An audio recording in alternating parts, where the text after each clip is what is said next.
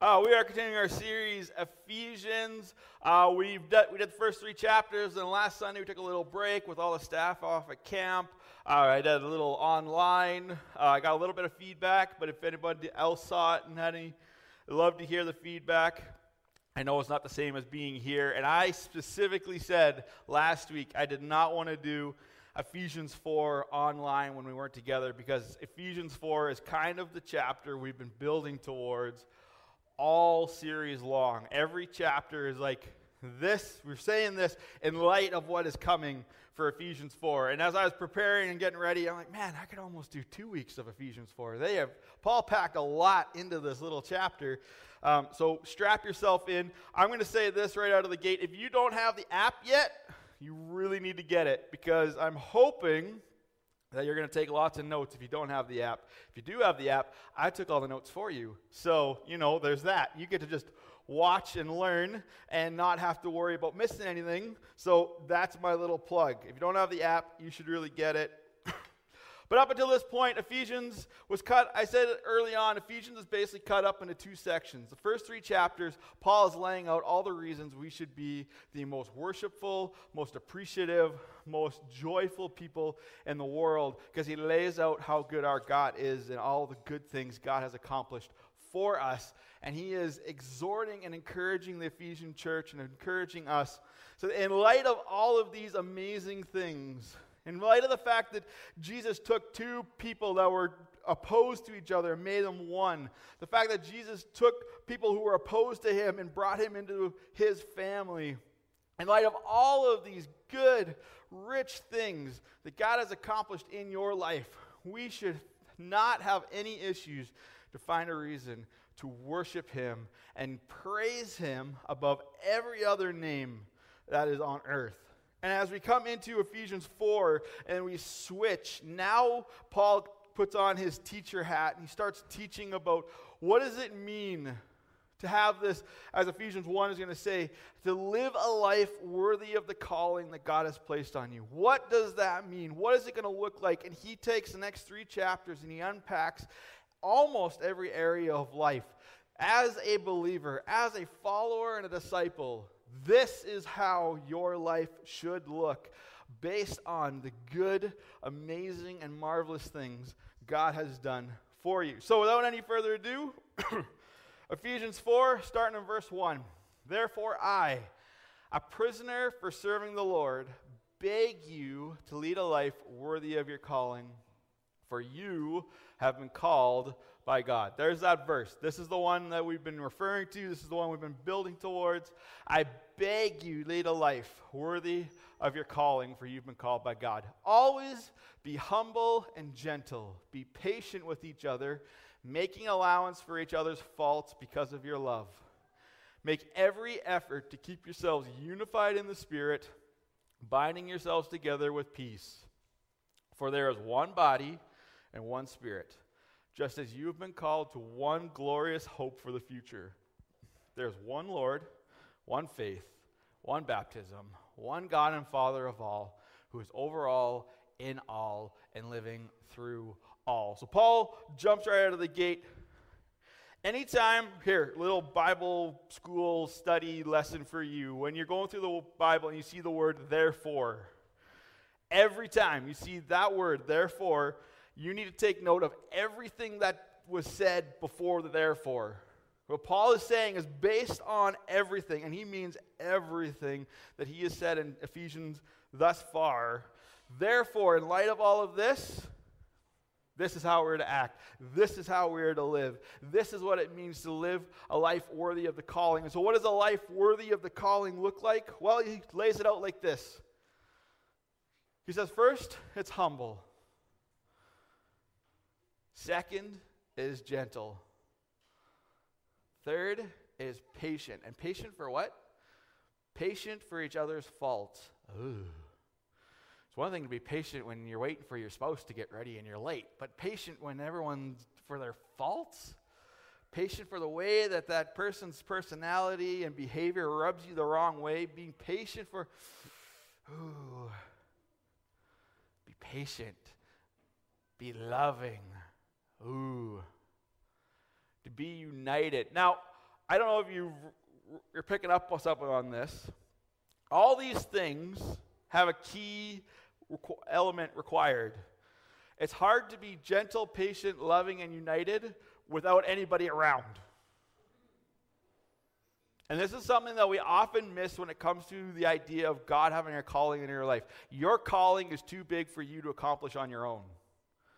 Your calling not only requires God to be your source, to be your strength, to be your wisdom, to be your source, to accomplish all that God has called you to be, but your calling also includes everyone around you. Because every person in your life has been strategically placed there for some reason. Some of them are to test you. Don't point fingers, okay? Some of them are simply there to test you because James says that it is through the testing and persecution that our character and our faith is built up. God places people in our life to test us, to refine us. God places people in our life to assist us in accomplishing the things that God has called us to do. And this is the beauty of the church because God has called you not only to do something ministry wise, but God has called you to be a good spouse. So, guess what? There's a bunch of married people in the church. You have a whole resource that you can lean on, talk to, be open and honest with to help you be the best spouse you can be. God has put you in a church full of people who are parents so that when you make mistakes as a parent, and we all do, if anyone's never made a mistake as a parent, you're lying. So when you make that mistake, you can either lash out and be angry and beat yourself up, or you can go find parents that are in the church that are smarter than you and say, I did this. And they're going to come alongside you and they're going to say, What? I did it too. This is how I handled it. This is how I overcame it. Oh, that's better than what I did. God has placed you in a church, ladies, full of other ladies so that you can discover what it means to be a woman after God's own heart.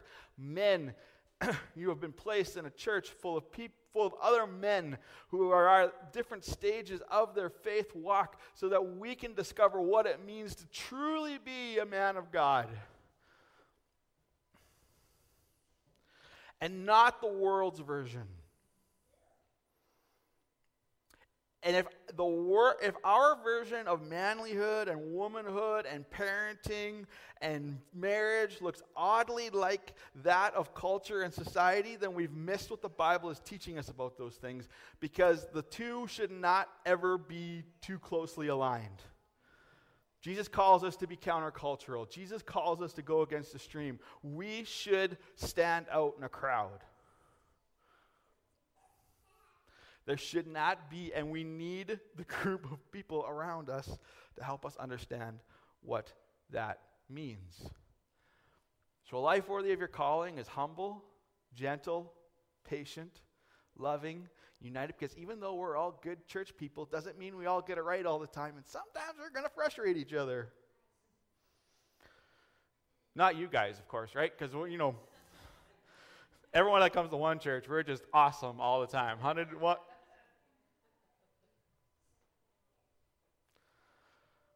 what? above all, bound by peace. Paul says that peace is something worth fighting for, unity is something worth fighting for. Wait, what? You got to fight for peace? That seems. No, it's, it's not fighting against other people. You got to be peaceful. No, it's fighting the urge within ourselves to break the peace, fighting the urge within ourselves to do something that's going to disrupt the peace that God so desperately desires for his people. And it's fighting the urge when they're fighting against friction and division and coming into maybe a dispute and saying, hey guys, let's find some common ground and let's stop fighting.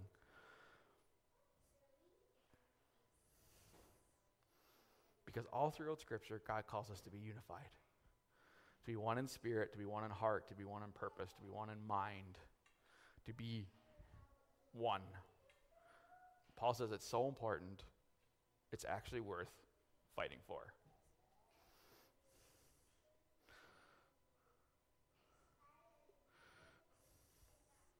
Continue on. Ephesians 4, starting verse 7. However, he has given each one of us a special gift through the generosity of Christ. That is why the scriptures say he ascended to the heights, he led a crowd of captives, and gave gifts to his people. Notice that it said he ascended. This clearly means that Christ also descended to our lowly world. And the same one who descended is the one who ascended higher than all of the heavens, so that he might fill the entire universe with himself. Now, this whole idea of dissension and blah, blah, blah, blah there is a whole realm of theology asking the question what happened to Jesus after he died on the cross? And some of you may have heard some of these theories, and some of them are way off base. I'm just going to put it out there. But I don't have time to go over all of that. So here's my little plug. If you want to know or have an open discussion about this time of what happened for those three days that Jesus after Jesus died on the cross, if you want to have some informed discussion about it, then I'm going to encourage you come the fall to keep your Wednesday nights open. That's all I'm going to say. I want to keep Wednesday open. Because there may be some discussion and Bible study and ask the pastor, and there, there might be. I, I can neither confirm nor deny what's going to happen. But Wednesday night, it's probably going to happen that night. There's some giggling going on in the back. And it's not just going to happen in one location, we're going to do it in all of our locations so that everyone can join in because I don't want space and location to limit us. But what we're going to talk about here is we're not going to talk about what happened when Jesus died. What Paul is simply saying is that Jesus left the heavenly places. This is Paul talking to the Ephesian church, affirming the fact that Jesus is 100% God. He's not just a man who was smarter than everybody else, just had something else figured out that nobody else did. But Jesus, 100% God, came down, became 100% man. He descended not only to the earth, but he descended to the darkest places of our earth. And he went and he found the people that nobody else was talking to. He found those who were wrapped up, caught up in a life that was contrary to God's, and he extended his love. He extended his grace and he extended his truth. Jesus said we're supposed to be grace and truth, hand in hand, both equally, not one over the other. And he stepped into these dark places. He descended to the lowest part. Jesus died. But he did not stay dead. Jesus, three days after he died, rose again, was seen by over 500 people and ascended into heaven. And Jesus told his disciples, The reason I have to ascend, the reason I have to leave you is because I'm going to send the Holy Spirit. The Holy Spirit is going to empower you and give you gifts and abilities that you do not have on your own so that you can do what only you can you can do what only God has enabled you to do. Jesus ascended, he took the captives, which is all part of that anyways, not talking about that. So that he could send the Holy Spirit and he could be because if Jesus stayed, he could only be in one location at one time. He'd be very limited. But because of his ascension, he sent his Holy Spirit. The Holy Spirit can be everywhere all at once, empowering everybody all at once, filling us all at once, giving us the gifts to do what God has called us to do all at once. We don't have to take turns. So he ascended, he sent the gifts, and what are those gifts? Verse 11 Now these are the gifts Christ gave to the church the apostles, the prophets, the evangelists, the pastors, and teachers. Their responsibility is to equip God's people to do his work and build up the church, the body of Christ. This will continue until we all come to such unity in our faith and knowledge of God's Son that we will be mature in the Lord, measuring up to the full and complete standard of Christ. I want you to store that statement in your mind. We will be mature in the Lord, measuring up to the full, complete standard of Christ. Hold on to that one. We're going to come back to it. Then we will no longer be immature like children. We won't be tossed and blown about by every wind of new teaching. We will not be influenced when people try to trick us with lies so clever they sound like the truth. Instead, we will speak the truth in love growing in every way more and more like Christ, who is the head of his body, the church. growing in every way more and more like Christ. Put that one beside the Christ standard statement. Keep that one. He makes the whole body fit together perfectly as each part does its own special work. It helps the other parts grow so that the whole body is healthy and growing and full of love. so Paul says, here are some of the gifts. Now, if you've ever read through the Bible, Paul loves his lists, and he's got a bunch of them throughout all of his writings. And this is just one of many lists of the gifts that the, that the Spirit gives us. But he gives us this list the apostles, the prophets, the evangelists, the teachers, and pastors. And the, the reality is, is that we do not just have one of those things operating in the church. If Paul sent those gifts to the church to help us become mature and unified and to equip in all the fullness of everything he just laid out. That means that all five of those gifts are at one church in every single church that is out there right now. And for everyone who's like, yeah, we got the pastor's thing covered, we got three of them in our church. No, that's not what Paul is saying. So you have to remember when Paul is writing this, he's writing to a group of people who didn't have paid staff. Their church didn't have pastors, they didn't have the, the quote unquote professional Christians. He's writing to a group of people where there were leaders and there were those that were being coordinated. Everyone had a role, everyone did their job. So there was no quote unquote pastor. And what has happened in the last little while is we've reduced pastor to being the guy who gets paid to do ministry. We, we have the pastor, and that's all we need. These other guys, these other gifts, these other. No, no, no, no. That's not how it works, actually. See, I might be the pastor, quote unquote, of this church, but my role in the church may not actually be the role of the pastor. My role might be the role of the apostle as the one who oversees and encourages and teaches and informs and builds up the leaders, who builds up the evangelists. Somebody here might be the evangelist who goes out and they share the love of God and share the truth and share Jesus with the world, and the one that is inviting people in. There's an evangelist somewhere in one church.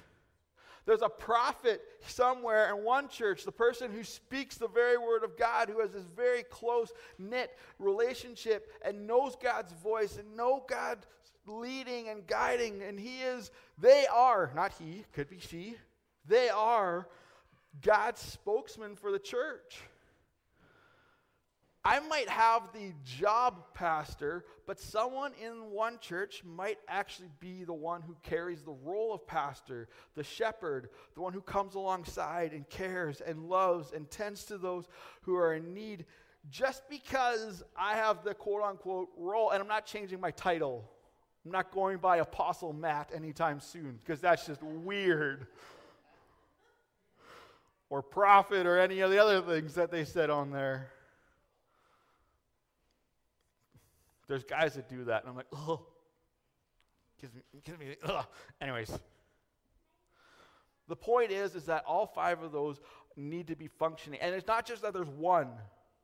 There's a whole bunch of evangelists in here. There's a whole bunch of people in our church right now that have the giftings and the talent and the personality to just go out and reach people for Jesus. That is their gifting, that is their passion, that is their calling. As I'm saying it, you're like, oh, it's me, but I don't want to admit it. I get it.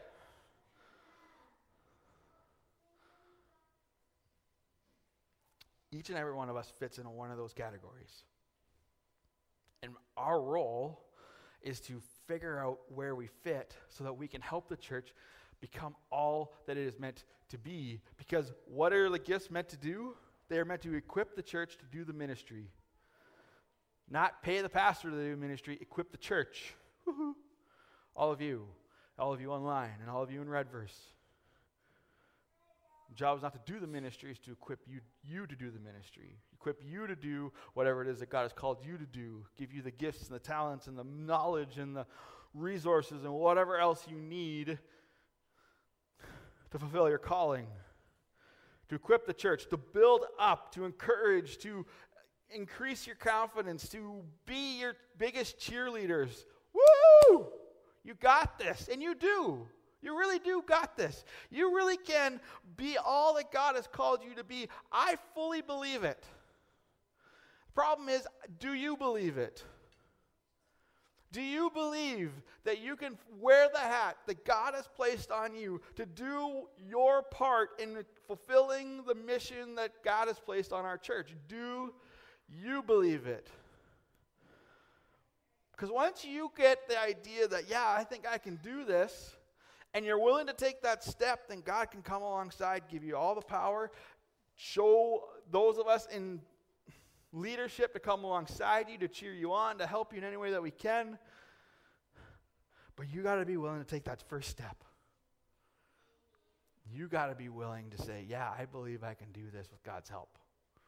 And watch as God brings people around you to do what God has called you to do. And the amazing thing is that once one person takes a step, it's amazing how many more people take follow. All it takes is one. And bring in the unity, faith and knowledge, to grow in maturity, faith and knowledge of our Lord Jesus Christ. Why? So that when we, we can be mature and we will not be easily deceived by the lies and the stories of the world. Talked lots about how the church, recent trends, the church doesn't read the Bible anymore, and the church is so susceptible to being tricked out of their faith. The average person is three good questions away from abandoning their current worldview. Three. Your worldview is your base understanding, your base beliefs that help you filter all that you are seeing, all that you're experiencing in the world. So your what your worldview should be a Christian worldview built on God's word. You filter everything through that. But we have gotten to such a spot, and it's mostly because of social media. I will point that finger but it's because of a lot of other things. We're just not doing the work, we're not doing the studying, we're not doing what we need to be doing. You, the average person, three questions away from completely abandoning their faith. That's a scary spot. And it was just like that back then. And so Paul says one of the goals for the church is to become mature, to abandon childlike ways, to abandon childlike understanding, to become mature in our faith, become mature in our knowledge so that we don't be deceived. And not only will we not be deceived, we will see when others are being deceived and come alongside them and be like, Yahoo, let's not go that way.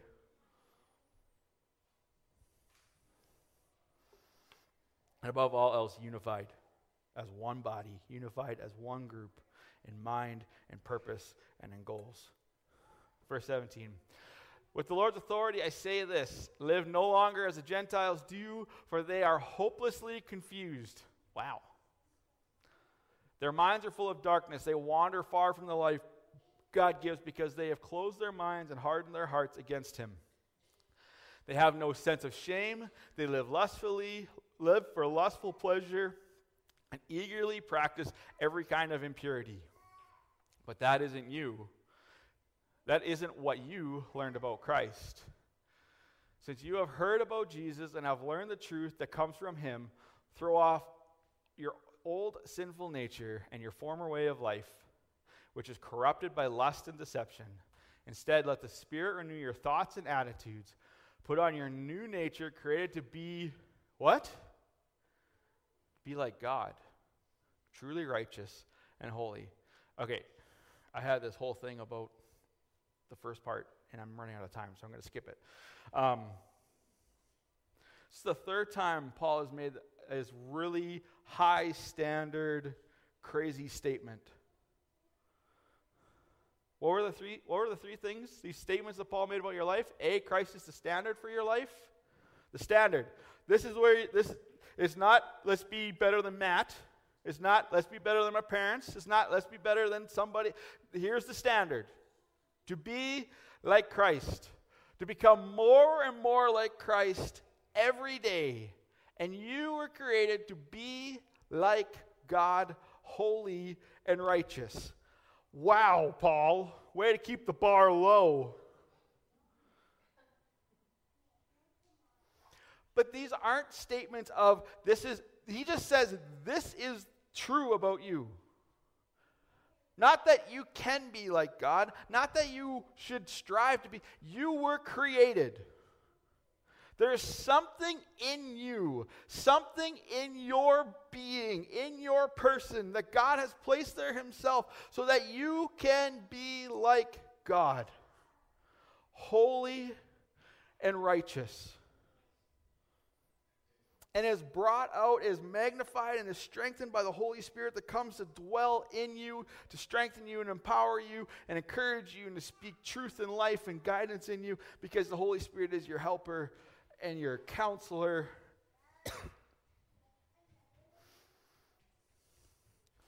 but Paul drives the standard super high. Well, I can never be like Jesus. Well, that's why it takes your whole life to get there. It's not like a snap of the fingers and you're there. And I was thinking about this. I think one of the things that would help is we need to get back to this. We need to get back to asking ourselves, what would Jesus do? In everything. Even when things are going our way, to just take that moment to just stop and ask ourselves that question what would Jesus do in this situation? And more importantly, in those tough, deci- tough situations where you want to rearrange somebody's face, to just stop, say, mm.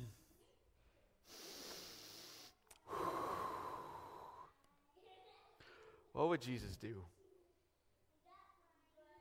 Because if we're supposed to be more and more like Christ, if Christ is the standard, then it doesn't matter. Should, we shouldn't be asking, what would so and so do? What would Sidney Crosby do? No, we don't need to ask that question. What would the mayor do? I was going to say, what would Trudeau do? No one's asking that question. Nobody.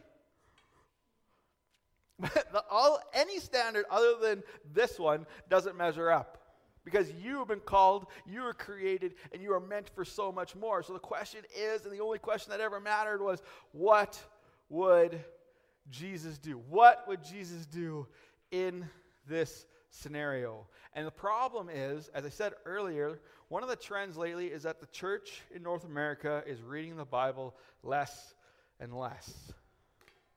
And one of the consequences of this is that I don't know if we know the answer anymore. Because if we don't read the Bible, we don't know the stories, and we don't know the teachings. We don't know who Jesus is anymore.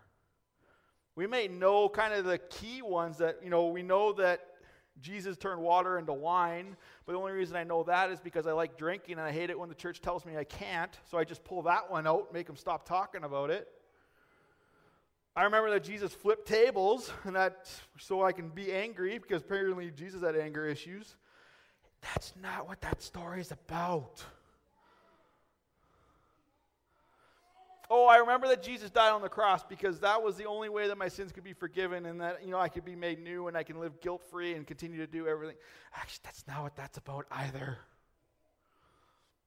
Oh, and I know that Jesus came back from the dead, and that's why we have Easter, but I really don't understand the correlation of why that was important. We don't know our story. We don't know who Jesus is.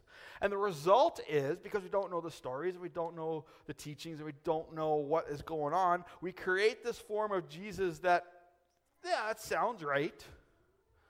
It sounds like something Jesus would say. That sounds like something Jesus would do. And all of a sudden, we've created a version of Jesus that looks oddly like us and not like the Jesus of the Bible.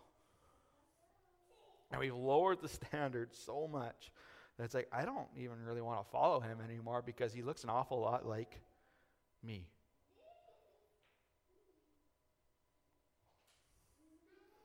So, one of the big things about what would Jesus do, we actually need to do some research and find out what would Jesus do. What did Jesus say about our enemies? What did Jesus say about the poor and the sick and the thirsty and those in prison? What did Jesus say about our finances? What did Jesus say about worry and anxiety? What did Jesus? Well, that's Matt's job. No. No. If we're to achieve maturity as Paul is talking about, we need to get into the Word ourselves. We need to be getting in. We need to be digging in. We need to get into the meat of everything that is in there, getting it inside ourselves and allowing it to form us into the men and women that we've called to be.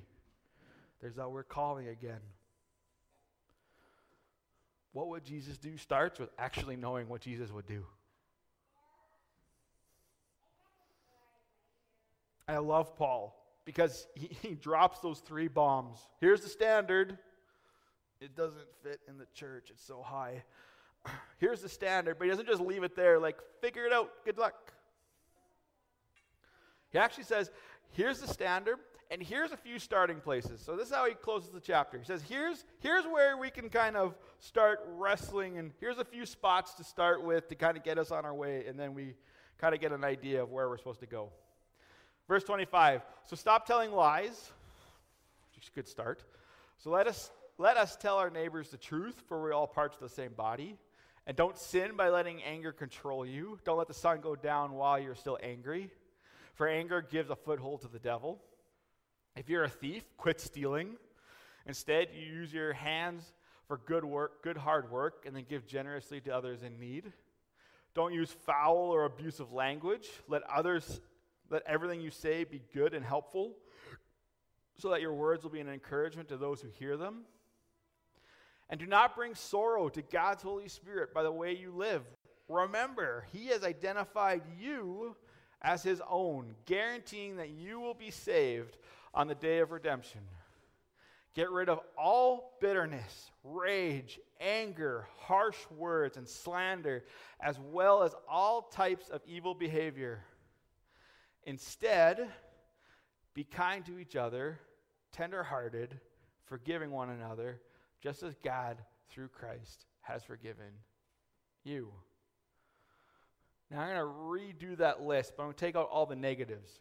Because I remember reading an article a while ago that if you just say a whole bunch of no and don't and, you know, don't forget, what do you do? You forget. Don't do this, what are you going to do? You're going to do it. So we're going to take all the don'ts focus on the positives, focus on the, the height, the standard that Paul gives us. He says, look, here's, where, here's a good starting point, okay? Start here. Tell the truth. What was the flip side? Stop telling lies. Stop telling all lies. White lies, you know, the innocent ones. Tell the truth. And stand on the truth. And comes back to the what I said earlier. Know the truth. Know the truth that God has defined for us. Know what is truth. Because you can't tell what you don't know. You can't teach what you don't know. Tell the truth. Know the truth. Start there. Resolve your anger before the end of the day. Let it go. Be happy when you go to bed. Why? Because if you let your anger fester, it becomes a foothold for the devil. I don't know about you, but I want to minimize devil footholds. Resolve your anger. L- work it out. Don't go to bed angry. That was one of the marriage things that always comes up. Don't go to bed angry. Don't go to bed angry in your marriage. Don't go to bed angry with your siblings. Don't go to bed angry with your family. Don't go to bed angry, period. Resolve all your anger. Ooh, that could be a that could it's gonna be a long day. I might not sleep for a while. Okay. Work hard and give generously. Don't steal. Don't be lazy, because that could be that that kind of encompasses a lot of things. Work hard and be generous with all that you have. Don't hoard it because you can't take it with you. Work hard and give generously. Be generous with all that God, because ultimately it's not yours, it's God's, anyways. And God calls us to give and to look after the poor and look after those that are not doing so well. So give and give, give generously, give often, and work hard so you can do it. Be encouraging. What did Paul say? Put away your abusive talk, put away your harsh joking. Put it all away, and let everything that comes from your mouth be helpful. Be encouraging. I was going to tell a story, but I ran out of time. You're all lucky. Um, be encouraging because our words have the power of life and death. And our world needs more life being spoken into it. They need more helpful things coming out of people's mouths, not less. So be encouraging. And don't forget the Spirit. That guarantee that is in you that when redemption comes, when the day of the Lord arrives, you will be saved. The Spirit is in you, and the Spirit is your seal that redemption will be a good experience, not a bad one for you. It comes down to this be kind, be tenderhearted, and be forgiving. Don't be harsh. Don't be rude. Don't make fun of people at their expense. Be kind, be tenderhearted, and be forgiving in all that you do. And ultimately, in everything, ask, what would what would Jesus do? Let's pray. Worship team, you can come on up.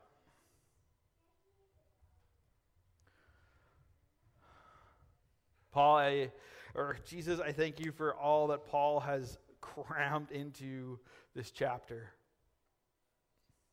Jesus, I thank you that by your Spirit and by your leading, you showed him you left them these words and that we can come back to it 2,000 years later and dive into it and be challenged by it and be encouraged through it. And God, I thank you for the reminder. We have so many truths flying at us. We have so many standards coming our way. There's so many expectations. And I thank you, God, for the reminder that there's only one expectation, there's only one standard that really matters. and it's yours. And what do you ask of us? To be like you, Jesus. That every day we would slowly but surely be more and more like Christ. Be more like Christ in our actions, be like Christ in our words, be like Christ in our attitudes and our thinking, that by your Spirit our minds would be renewed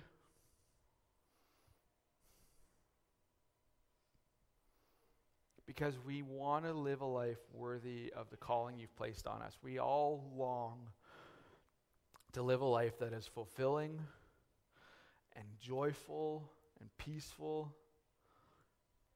And I love how you have taken these verses and just packed it all in and said, Here, this, this is what you're looking for. This is what that life looks like. This is the expectation that comes with it. And thank you, Jesus, that you don't say it in a way that is condemning. You don't say it in a way that is knocking us down, making us feel bad, but you say it in a way that is encouraging that we can do it. We just need to try. Because your spirit rests in us, and we have everything we need to accomplish it living in our hearts and our minds. So, Jesus, Help us to be more like you. Help us to be imitators of you in everything that we do. And in every situation, teach us to do exactly what you said, to just what I said, to stop, to take a breath, and ask that question Jesus, what would you do in this situation? And help us to have the confidence and the obedience to act accordingly and give us the knowledge to know what the answer is so we actually know what you would do. Give us a hunger for your word, give us a hunger for a relationship with you, give us the hunger that we need to be all that you've called us to be. Pray this in your mighty name, Lord Jesus. Amen.